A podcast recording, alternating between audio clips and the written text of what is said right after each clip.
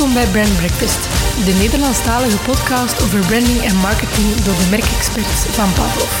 Schuif gezellig aan onze ontbijttafel vol interessante topics, concrete tips en boeiende gasten. En haal meteen meer uit uw eigen merk.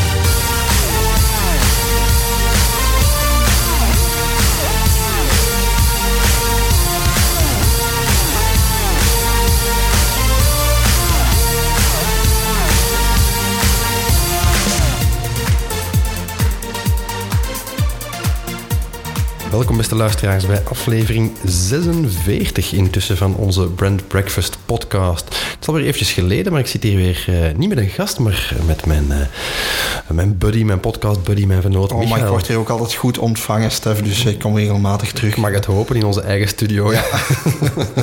het zou weer mankeren. Uh, Michael, waar gaan we het vandaag over hebben?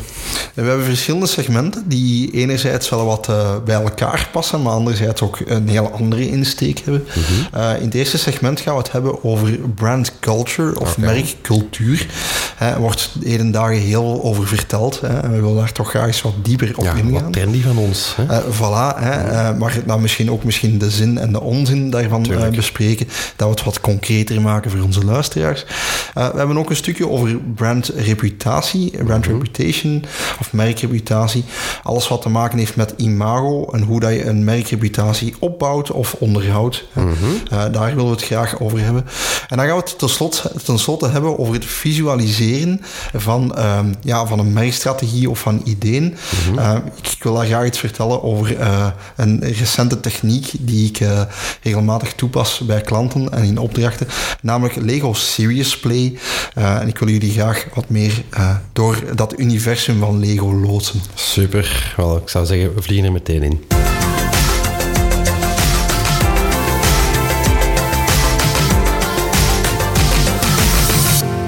Stef, voor het eerste topic ga ik misschien eerst een vraag stellen aan jou. Shoot. Als ik aan jou de term brand culture of merkcultuur uh, vermeld, aan wat moet je dan denken? Goh, dat is al heel geladen natuurlijk. Ja, hè? Dat, uh, dat, kan van alles betekenen. Voor mij, merkcultuur is de, hoe zal ik het zeggen, het, het, het, een, een, organisatie is ook een soort van levend organisme mm -hmm. dat op een bepaalde manier door een organisme te zijn en door de samenraapsel van mensen te zijn, uh, een bepaalde manier van werken en denken en, en waarden heeft. Oké, okay, ja. En, en dat vormt voor mij cultuur. Dat is iets ja. dat... dat ja, ja, een soort van waardepatroon, een way of being uh, ja. binnen een team eigenlijk. Ja, los, los van dan het strategische dan misschien. Hè. De, uh, ik denk dat cultuur misschien organischer ontstaat of zo. Mm -hmm. Ik weet het niet. Mm -hmm. Ik weet niet, ja. Ja, het, het, is eigenlijk ook zo dat het eigenlijk omschreven wordt. Hè. Ik zeg vaak, het is eigenlijk een beetje de groepsynergie binnen een merk. Hè. Zo moet je het bekijken.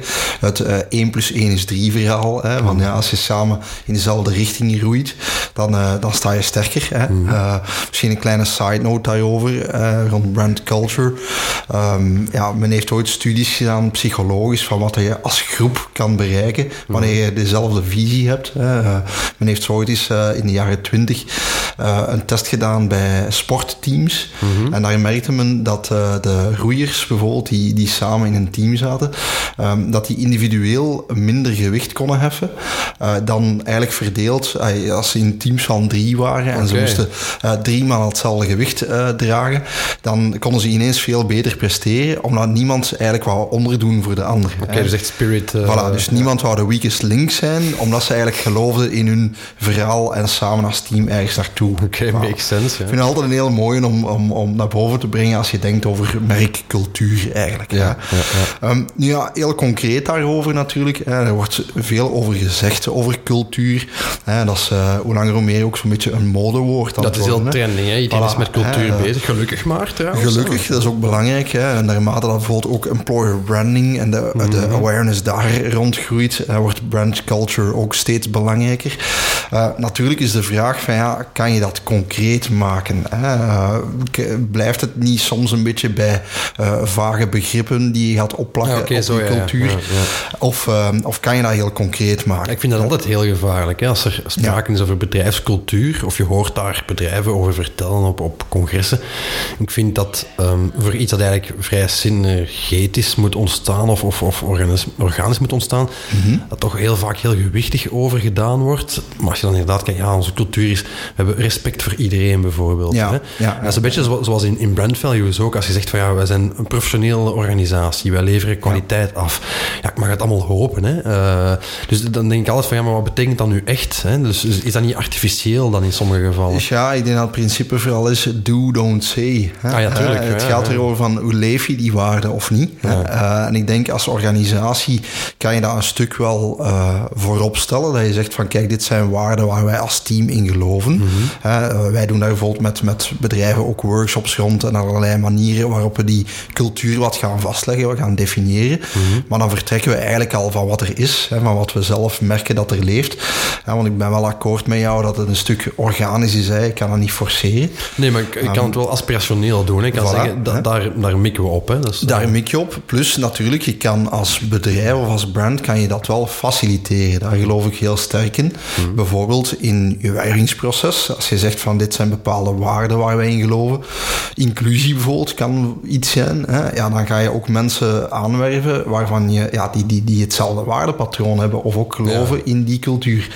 Hè. Je wilt daar mensen samenbrengen die diezelfde visie hebben. Hè. Eh, je wilt ze ook wel ergens een beetje groomen. Van kijk, als je hier start, is dat de manier van werken? Is dat de stijl waarop wij met mensen omgaan?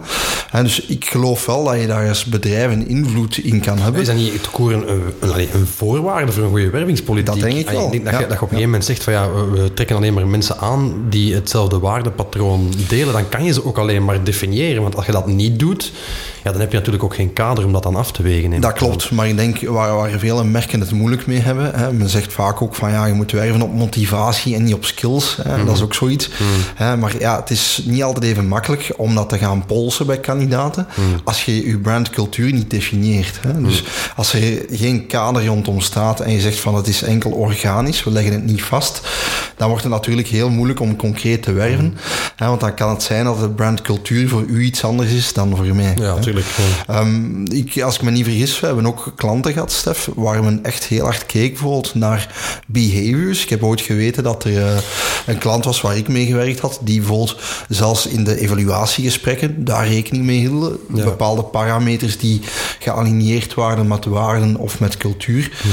daar zelfs mee in opname om eigenlijk een soort van reminder te hebben en een incentive. Ja, dat is ook de eeuwige vraag. Ik herinner mij, de naam van de spreker ontglipt mij, maar ik weet dat ik bij VOCA, pre-corona, enkele jaren geleden, is een spreker heb gezien die zei, uh, die, die, legde de zaal vol ondernemers het dilemma voor van ja, wat doe je met iemand die uw topverkoper is, ja, maar die zich van alles permitteert, die, die eigenlijk naast die, die zich naast die cultuur zet op dagelijkse basis, daardoor ook een toxische invloed heeft. Hou je die enorm presteert. Voilà, hou je die omwille van die prestaties en die skills en die expertise, of zeg je van ja, nee, die moet gaan en misschien moet daar een mindere verkoper voor in de plaats komen, maar die een, een, ja, beter past in die cultuur. Mhm. Dat is inderdaad een dilemma, hè, waar, waar de meningen heel erg verdeeld over zijn. Uh. Ja, er wordt dan gezegd dat zo iemand uh, ja, op die manier wel een beetje besmettelijk kan zijn. Hè. Dat mhm. is vaak het risico daaraan, dat je eigenlijk op een duur ja, zo iemand niet meer in dezelfde lijn krijgt als mhm. de rest van die mensen. En dat kan dan ook een, een, een, slechte invloed hebben op de rest van het team natuurlijk. Ja, ik ontwaar daar altijd een paradox ook in, want je zegt van ja, je moet dat vastleggen, je moet dan ook kijken, passen uw mensen daarin? Dat klinkt voor mij allemaal heel erg top-down. Tegelijkertijd, ja, ja, ja, cultuur, denk ik, allee, zo, zo approachen wij dat toch bij klanten ook, ja. moet, moet vanuit de basis komen, hè? moet vanuit mensen zelf komen. Maar het is, het is dat wat ik zeg, hè. meestal als wij die oefening doen, het eerste wat wij zeggen aan een management is van oké, we gaan daar eens over spreken met de mensen die elke dag die, die, cultuur uitdragen. Hè. Uh, straffer nog, we, weren meestal managementprofielen uit zo'n oefening en we rapporteren daar dan eerder over. Uh, nu, vaak in het beste geval aligneert dat ook wel wat. Hè. Zeker in een kleinere structuur merk je wel vaak dat een manager ook mensen kiest die die, die binnen dat patroon passen. Hè. Dus ja, misschien ook binnen zijn eigen patroon, want dat is ook wel iets belangrijk. Ik denk, hoe kleiner de organisatie, hoe makkelijker om een, een bepaalde cultuur te, te installeren en te handhaven. Ja. Natuurlijk, daar, heb je, daar zien wij dan vaak, dat heb ik dan toch vaak. In kleinere structuren is het vaak het waardepatroon van de CEO of de familiale Ja. zaakvoerder, die dan meteen ook hè, het waardepatroon van de organisatie wordt. is niet altijd noodzakelijk slecht. Hè? Natuurlijk, Ik denk nee, eh, dat er zeker mensen zijn die op die manier ook een inspiratie kunnen brengen. Tuurlijk. En je hebt eh, voorbeelden legio, hè, eh, zeker bij de big brands, waar dan de, de CEO ook ineens de, de, Het gezicht is, kopstuk ja, en het gezicht is. Hè, en eh, de inspirationele eh, man waar iedereen zich achter schaart. Het is makkelijker om een persoon te volgen dan iets dat ja, niet menselijk is of Hmm. een structuur. Hè. Eh, het is leuker om een, een spreker eh, een, een pleidooi te, te, te horen voeren, een charismatisch spreker, dan om waarden op een blad te lezen. Hè. Tuurlijk, dat is hetzelfde principe. Ja, plus waarden op een blad. Allee, Dat zegt ook maar dat. Hè. Hoeveel Voilà, bedrijven zijn die die waarden in de gang hebben hangen of op het internet hebben staan of in de vergaderzaal. Ik, ben, ik heb ooit bij een grote klant eh leiderschaptraining gegeven. Ja, ik spreek ja, van ja. 10, 15 jaar geleden. zeggen, waar wij aan het begin van elke sessie vroegen, mijn collega en ik, van ja, wat zijn jullie, eh, jullie zes merkwaarden hè, of bedrijfswaarden? En hadden de grootste moeite om dat bijeen te puzzelen op een bladje papier als, als icebreaker oefening. Terwijl ze rond hun nek een badje droegen met aan de voorkant hun fotootje en hun gegevens. Op de achterkant stonden die zes waarden. Ja, en waarschijnlijk in elk lokaal nog eens opgehangen. Uiteraard, ja, ingekaderd en alles erop en eraan. En je, ziet- je ziet van ja, ze ermee confronteren alleen is, is allee, of zelfs rond hun nek hangen, is vaak niet, niet voldoende om, eh, om dat te impregneren. Hè. Dus, eh, Voilà, maar ik denk, denk dat dat een beetje mijn punt is, misschien mijn pleidooi om dit segment ook af te ronden, is van ja, oké, een brand culture, allee, daar wordt nu veel over gezegd, maar het is pas waardevol als je dat ook doet leven. Ja. En er inderdaad toch ook wel manieren voor vindt hoe je het kan maar faciliteren. hoe, Michael, hoe? Ja, maar hoe? Ja, dan eh, Dat is het eens in een andere aflevering over hebben, Stef. Want Ja, ik, wil daar wel een concrete tip geven van, van een, een klant van ons die dat eh, zeer goed aanpakt, die eh, in het kader van organisatiestructuur en, en, en, en ook ja, merkpositionering en zo, ook een interne oefening gedaan heeft rond het DNA van het merk. Ja. Ehm, ik was gisteren toevallig bij de voorstelling daarvan aanwezig, eh, in het kader van ons traject ook. Wat ik heel goed vond aan die oefening is dat ze ehm, eh, de waarden die ze voorop stellen, die, als ik heel eerlijk ben, niet zo spectaculair zijn. Dat gaat over eh, Ja. eh, respect inderdaad en, en ja. over eh, kwaliteit handhaven op een bepaalde manier naar klanten, maar ook intern. Wat ik heel goed vond aan de oefening is dat ze daar eh, gedragingen aan gekoppeld hebben en zeer gedetailleerd. Voilà, ja. Van hoe reageer je in bepaalde situaties? Wat verwachten wij van elkaar? Wat, wat mag jij verwachten van collega's als het over dat soort waarden in ons DNA gaat? Omgekeerd, wat verwacht men van jou? Ja. En men had zelfs, dat vond ik helemaal goed, een opdeling gemaakt tussen waarden of, of, of gedragingen die men van iedereen verwachtte, Mhm. behaviors voor iedereen, maar ook specifiek voor leiderschapsprofielen. Ah ja, kijk, van, kijk, voilà. daar verwachten we nog net iets meer van. Hè. Voilà, maar dus, dus zoals ik dit net ook omschreven, in dat geval wordt het ook concreter gemaakt en schep je ook bepaalde verwachtingen intern. Maar ik denk dat dat cruciaal Dan, is. dan blijft het dat- niet bij een woord op een blad, maar dan zeg je van kijk, dat zijn dingen die je dagelijks ook moet uitdragen. Hè, een beetje zoals wij bij een merk ook een tone of voice bepalen. Dat is eigenlijk een beetje hetzelfde principe, maar dan meer op menselijk, cultureel vlak.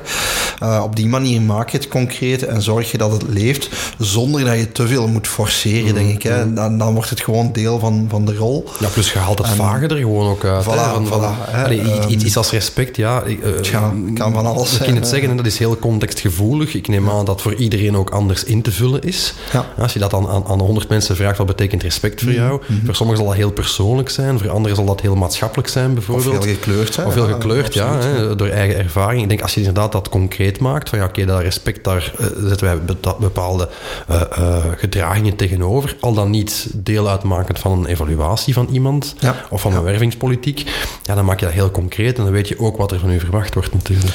Voilà, en ik denk om de cirkel daar rond te maken, zo heb je ook het gevoel dat je als team opereert, denk ik. Mm, hè. schouder aan schouder, echt, Je, je weet dat ik graag hou van structuur, hè, dat is een beetje mijn karakter. Maar ik werk ook graag in organisaties waar ik merk dat die verwachtingen duidelijk zijn. Mm, Eh, dat je ook in een team komt waar men weet van dit is de richting waar wij als team naar, naartoe gaan. Mm. En dit is eh, hoe wij opereren als team. En dan kom ik terug naar mijn verhaal van de, van de roeiers die samen een gewicht moeten dragen. Als zij zelf weten van oké, op die manier moeten we dat vastpakken, de grip nemen. Eh, we moeten op, op die seconde moeten we die omhoog trekken. Ja, dan werk je gewoon beter als team. Werk aan de winkel voor ons dan... eh, Ja, wie weet. Zeg. ja, als het over gewicht heffen gaat, ongetwijfeld, ongetwijfeld moeten we nog wat meer trainen. Hè? Wat meer boterhammen met spek eten.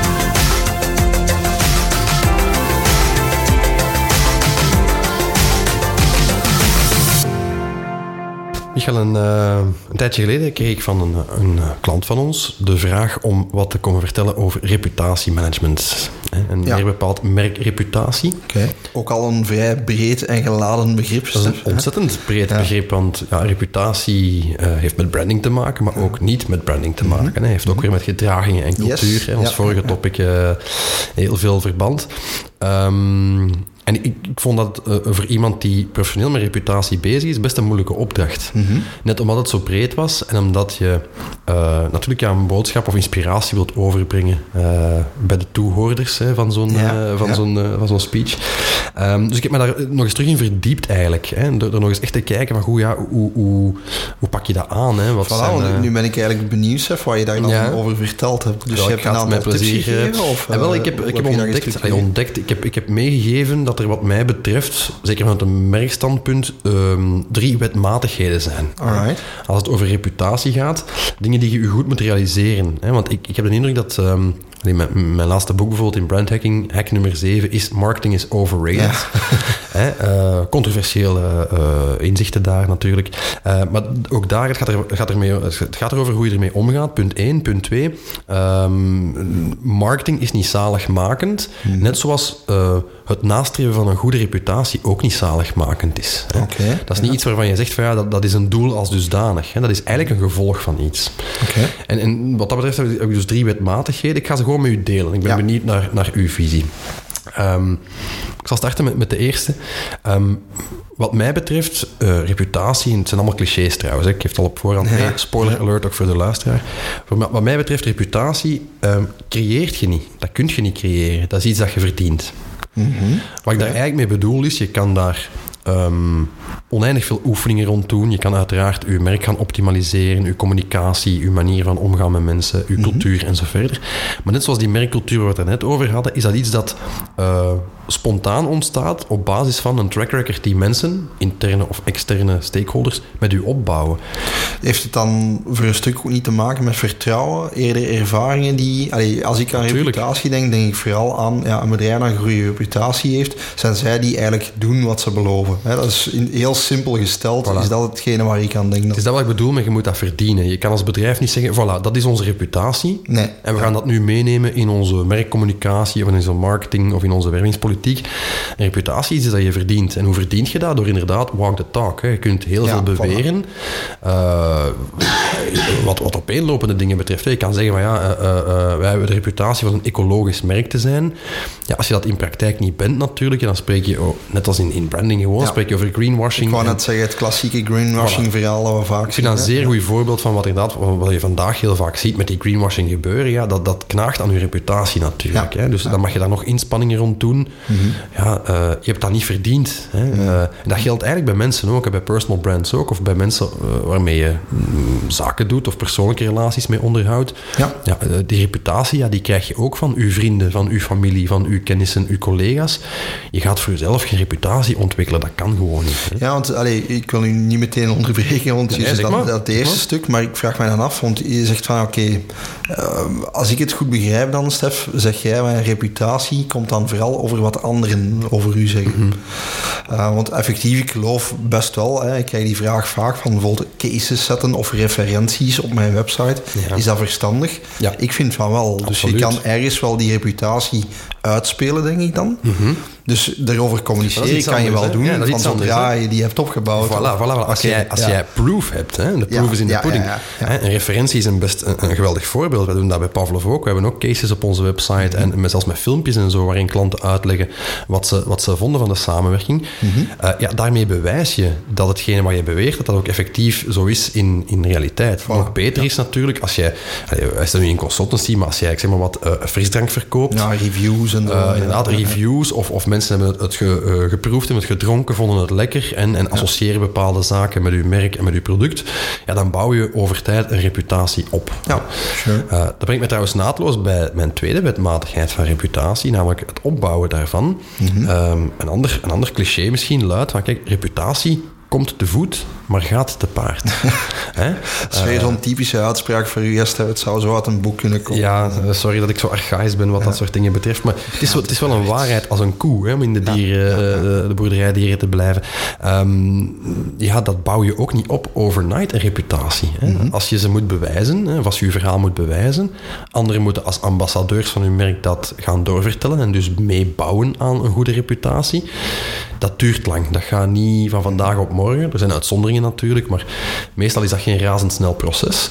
Mhm. Terwijl wanneer het fout gaat, ja, dan gaat het heel rap. Dat is eigenlijk interessant, want dat brengt mij dan op een vraag naar u toe, Stef. Stel nu, je hebt een heel sterke reputatie. Mm is het dan... Puur hypothetisch, hè? Gesteld. Gesteld, ik heb een Stel nu jij of, of, een merk dat we kennen heeft een sterke reputatie. Ehm, is het is het bij een misstap interessanter dat je een heel goede reputatie hebt of een middelmatige reputatie? Ik bedoel daarmee van, is het erger uh, als je een, een vlekkeloze reputatie hebt en je hebt een misstap, kan ik mij voorstellen dat misschien klanten zeggen, allee, dat hadden we echt niet verwacht. Ja, ik snap wat je bedoelt. bij een middelmatig merk waarvan je zegt van, oké, die, die, laten wel eens af en toe een steek vallen, maar over het algemeen is dat wel oké. um, zou je kunnen zeggen, oh, dat ligt meer in de lijn van de verwachting. Ik denk, dat dat met de context te maken heeft. Ik denk dat er inderdaad dat er merken zijn waarvan je zegt van ja, figures. Hè? Uh, disappointed but not surprised dat dat gebeurt. Hè? Van uh, oké, daar kan je dat wel van verwachten, dit of geen, uh, qua, qua reputatieschade. ongetwijfeld inderdaad is het ook logisch dat je zegt van een merk waarvan je het idee hebt van die zijn feilloos in alles wat ze doen en hebben een track record van 100 jaar bij wijze van spreken, ja, daar valt het testen harder bij op als het fout gaat. Ja, of je zou juist kunnen zeggen, doordat ze zo sterk zijn, vergeef je het en misschien ook snel. Ik ging net zeggen, dat hangt van de context af en ik denk dat het te maken heeft met hoe je reageert op crisissituaties. en dan zit je natuurlijk in het verhaal crisiscommunicatie, maar een, heel, een merk met een heel sterke reputatie heeft vaak ook de neiging om heel adequaat in te spelen op dat soort issues. Ja, ze hebben misschien ook iets meer krediet. Tuurlijk, als er dan iets fout gaat, alleen dat stond bijvoorbeeld, uh, ik heb uh, overlaatst nog met, met Roel de Kelver uh, gesproken over... de van de Lijzen, over Patagonia. Hè, zijn absolute favoriete merk.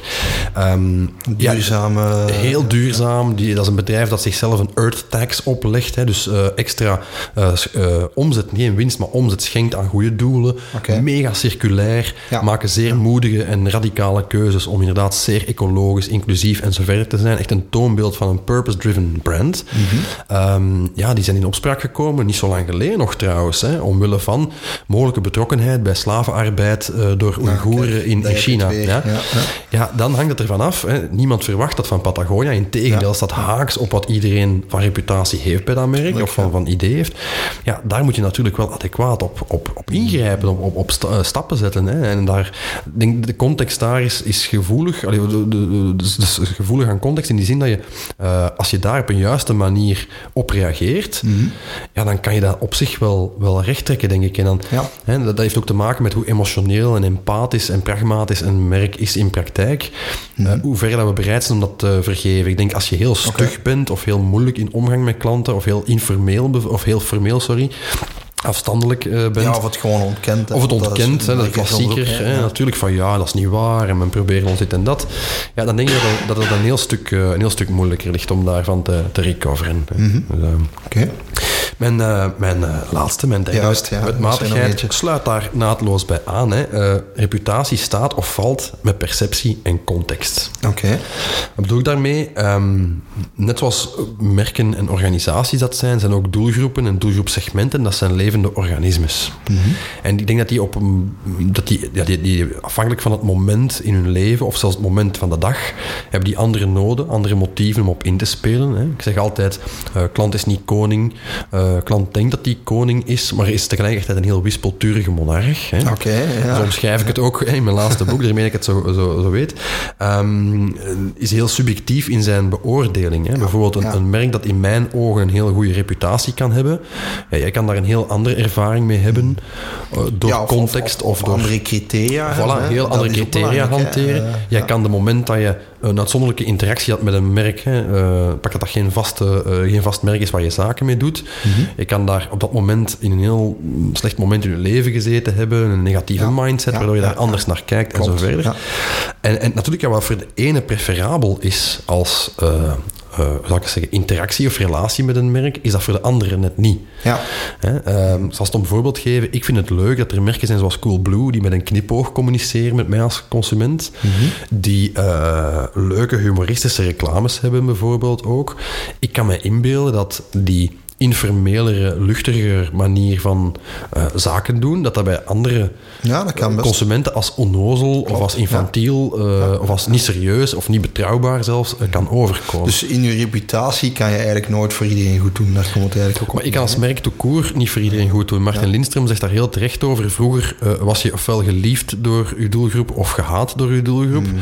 Vandaag ja, moet je naar streven van, van, van ja, iets van opinie te hebben. Het maakt dan niet uit wat. Hè. Dat is beter dan een grijze muis. Natuurlijk, ja. Je wilt gewoon hebben dat ze, hebben, dat ze spreken over je merk, hè, in welke vorm dan ook. En je moet, je moet er vrede mee nemen dat je nooit iedereen aan boord kan houden. Hè. Een sterk merk maakt bepaalde keuzes. En keuzes maken wil zeggen dat je bepaalde zieltjes zal verliezen, vroeg of laat. Mm -hmm. En dat geldt voor reputatie ook. Je kan niet ervan uitgaan dat je bij iedereen een vlekkeloze reputatie hebt. Als mens niet, kan dat al niet. Als merk kan dat al helemaal niet, denk ik. Ja. Maar dus reputatie is, is iets dat je, dat je ja, langzaam moet opbouwen, dat de context gevoelig is. En wat ik dus aan die klant ook meegegeven heb, is uw reputatie heb je niet altijd in de hand, maar uw merk zelf heb je wel in de hand. Want ja, uw reputatie... natuurlijk. Exact. Uw reputatie is een geschenk dat je krijgt van uh, uw doelgroep, hè, wie je ook wenst te bereiken. Terwijl uw merk, ja, dat, is, dat heb je zelf. Hè. Dat, is, ja. dat is van u. Daar kan je alle richtingen mee uit. Ja. En wat opvalt natuurlijk, is dat sterke merken, en merken die echt nadenken over hun positie in de wereld, dat die ook gemakkelijker een, een sterke reputatie opbouwen ja. uh, in de long term. Hè, op langere er is meer over nagedacht. En, uh, Tuurlijk, er is meer over nagedacht. Hè. Dus ja, dat is een kwestie okay. van goed naar uw klanten luisteren, uh, te kijken wat er in de wereld rondom u gebeurt. Mm -hmm. Op basis daarvan een sterke brand purpose te ontwikkelen voor uw merk. En dan zal zich dat wellicht, als je dat ook, als je dat ook leeft, die waarden, gaan vertalen op termijn in een sterke reputatie. Dat is eigenlijk de, de, de essentie van dat verhaal. Hè. Dat je, ja.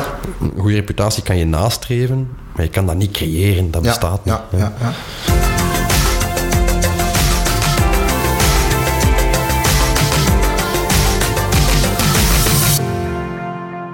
Michael, wij houden al eens van uh, workshops en interactiviteit als we met klanten over uh, hun merk aan het nadenken zijn. Voilà, vooral dat tweede natuurlijk, dialoog en interactiviteit zijn Natuurlijk, om ook inzichten te krijgen van, uh, van mensen binnen bedrijven. Mm -hmm. we hebben daar heel wat methodes en systematieken voor. Mm -hmm. Sinds kort een bijzondere extra systematiek. Ja. Namelijk de, ja.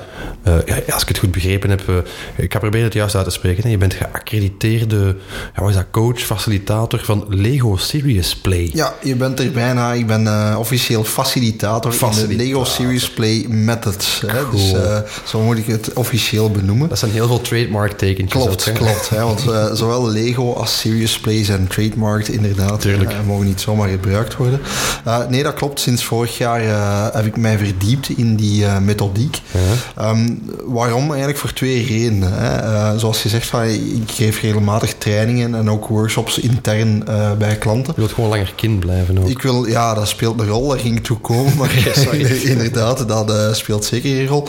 Maar wat mij dan opvalt vaak bij klassieke oefeningen, is dat je toch gauw ja, een soort verveling misschien sluipt in, in, in oefeningen. Ja. En dat je ook de zaken misschien te concreet benoemt meteen. Hè.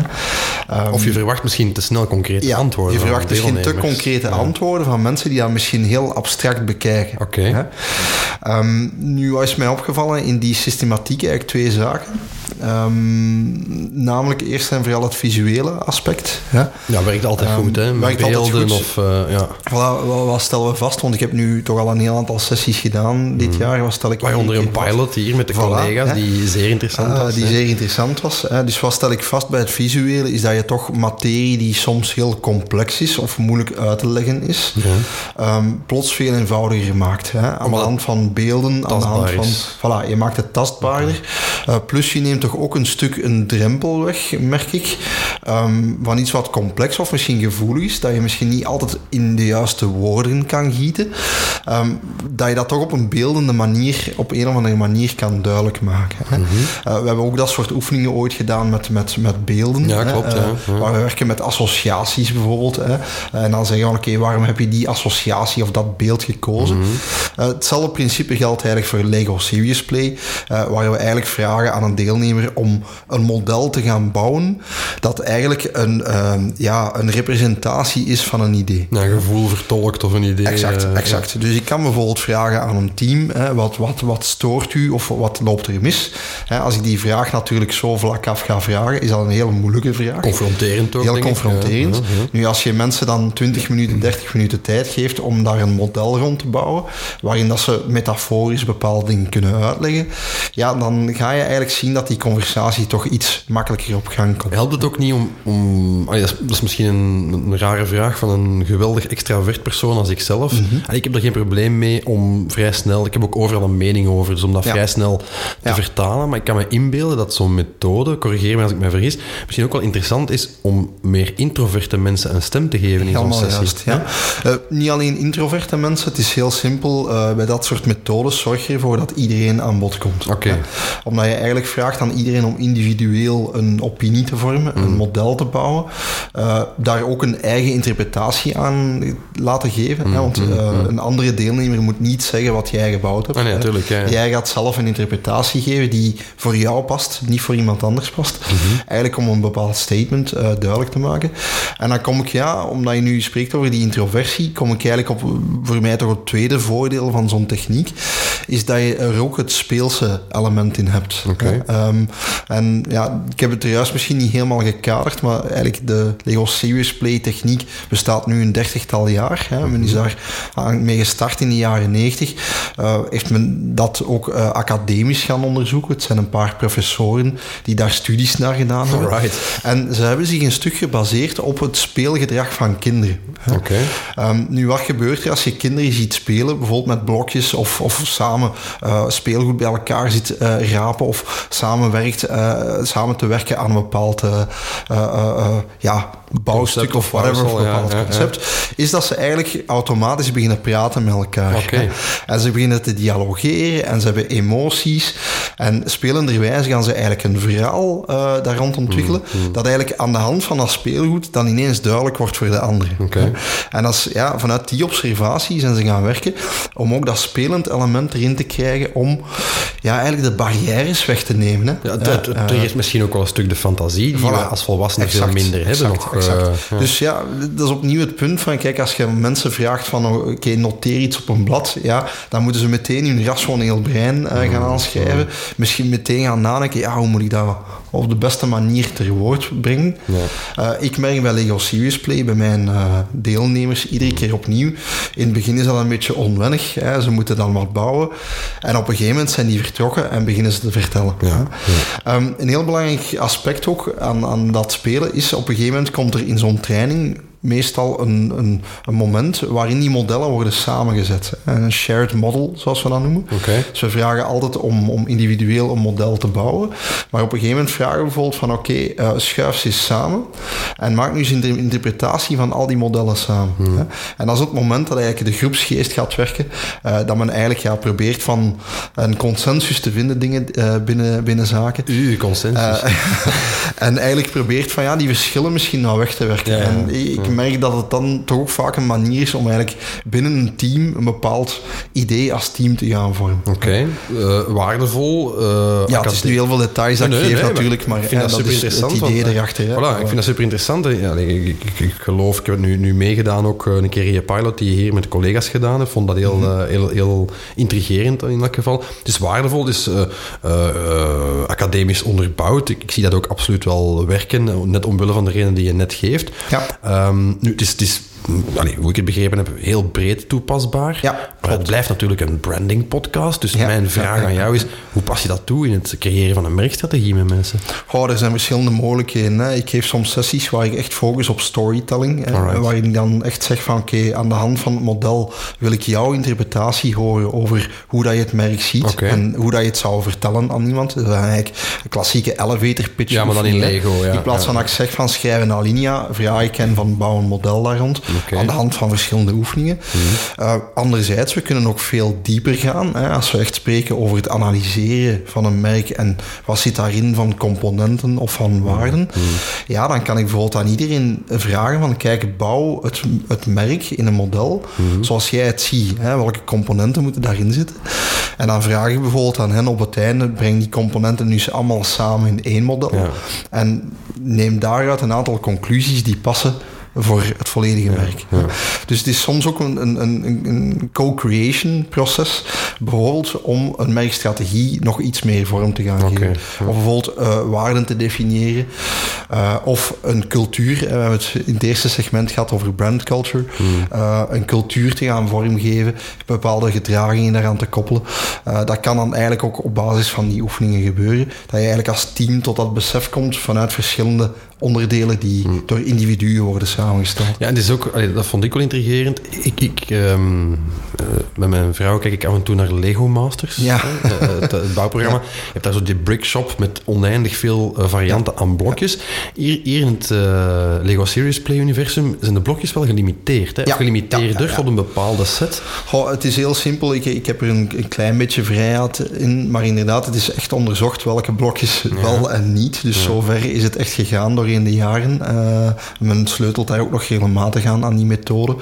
Ehm, wat is het idee? Is dat het eigenlijk neutrale blokjes zijn. Ja, exact. Dus uh, er mogen bijvoorbeeld geen uh, ridders hmm. op tafel liggen, want ja, dan heb je al meteen een associatie met een ridder. Ja, die door het blokje komt en niet door je voilà, Het kan wel zijn dat je een mannetje bouwt dat lijkt op een ridder. Hmm, hmm, en dat je die associatie creëert. Maar het heeft geen zin dat ik hier bijvoorbeeld van Disney of van Star Wars bijvoorbeeld Lego, Lego op tafel ga leggen. Want daar is al zoveel associatie bij dat eigenlijk de, de, de, ja, de inspiratie op die manier eigenlijk geblokkeerd wordt. Ehm, meestal trouwens, als je naar zo'n tafel kijkt met modellen die gebouwd worden, zonder interpretatie betekent dat meestal niks. Nee, nee, dus dat is het hele concept dat je eigenlijk start vanuit een blanco canvas. Ja, als niet ik ben Lego Masters dat het een verhaal vertelt op zichzelf. Ja, dus het kan iets zeer abstract zijn en dat is dan ook vaak heel fijn om zo de teamrollen te zien. Hè. Je mm, ziet dan mm. uh, mensen die een heel groot gestructureerd bouwwerk maken. Anderen die heel minimalistisch werken. Mhm. Eh, ik heb ooit een model gezien met uh, vier à vijf blokjes. En ik ben dan naar die deelnemer gegaan. Ik heb gezegd van, uh, ja, is uw model af? Hè? Kun jij dat niet of met Lego bouwen? Ja, ik dacht van, oké, misschien heeft hij daar geen zin in. Of en dan kwam zij uiteindelijk aan het woord en heeft zij eigenlijk meer verteld dan haar collega's okay. rond. Want zij had bij elk blokje had zij een verhaal. Okay, Of bij elke keuze die ze gemaakt had. dus dat vind ik er zo fascinerend aan, dat je op die manier ook ziet gewoon puur door naar de bouwstijl en de manier van, van bouwen te kijken, ehm, zie je vaak al heel veel uh, hoe de dynamiek binnen een bepaald team opgebouwd is. Oké, super. Ja, ik zou zeggen, uh, voor uw brandingvragen met Lego op te lossen, uh, één adres bij Michael hier kan u terecht om dat uit te proberen. Voilà, dat was hem voor deze aflevering. beste luisteraar, dank u wel wederom voor het trouwe luisteren. Mocht je dat nog niet gedaan hebben, vergeet u zeker niet te abonneren op onze podcast via Spotify, Apple Podcasts, uh, Soundcloud of uw uh, app naar keuze. Klopt. Uh, en voor zij die graag eens een, gaan snuisteren in onze catalogus van mhm. verschillende afleveringen, alle 45 vorige afleveringen, kunnen ook altijd terecht op brandbreakfast.be. Daar vind je een mooie catalogus terug. Dus als je liever van een bepaalde spreker of van een bepaald topic de aflevering beluistert, kan je daar een handige lijst terugvinden met al onze afleveringen. Zo is het helemaal. En uh, ja, mocht u vragen hebben, opmerkingen hebben over deze aflevering, andere aflevering of suggesties uh, om te behandelen in toekomstige episodes, laat het ons dan zeker weten. Hello at brandbreakfast.be of met de hashtag brandbreakfast op een sociaal medium naar keuze.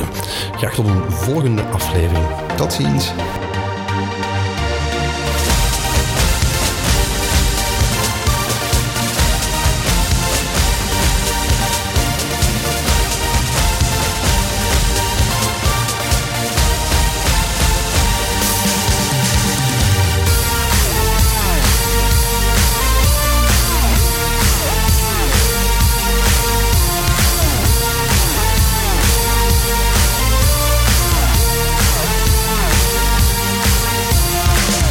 Was Brand Breakfast voor deze aflevering.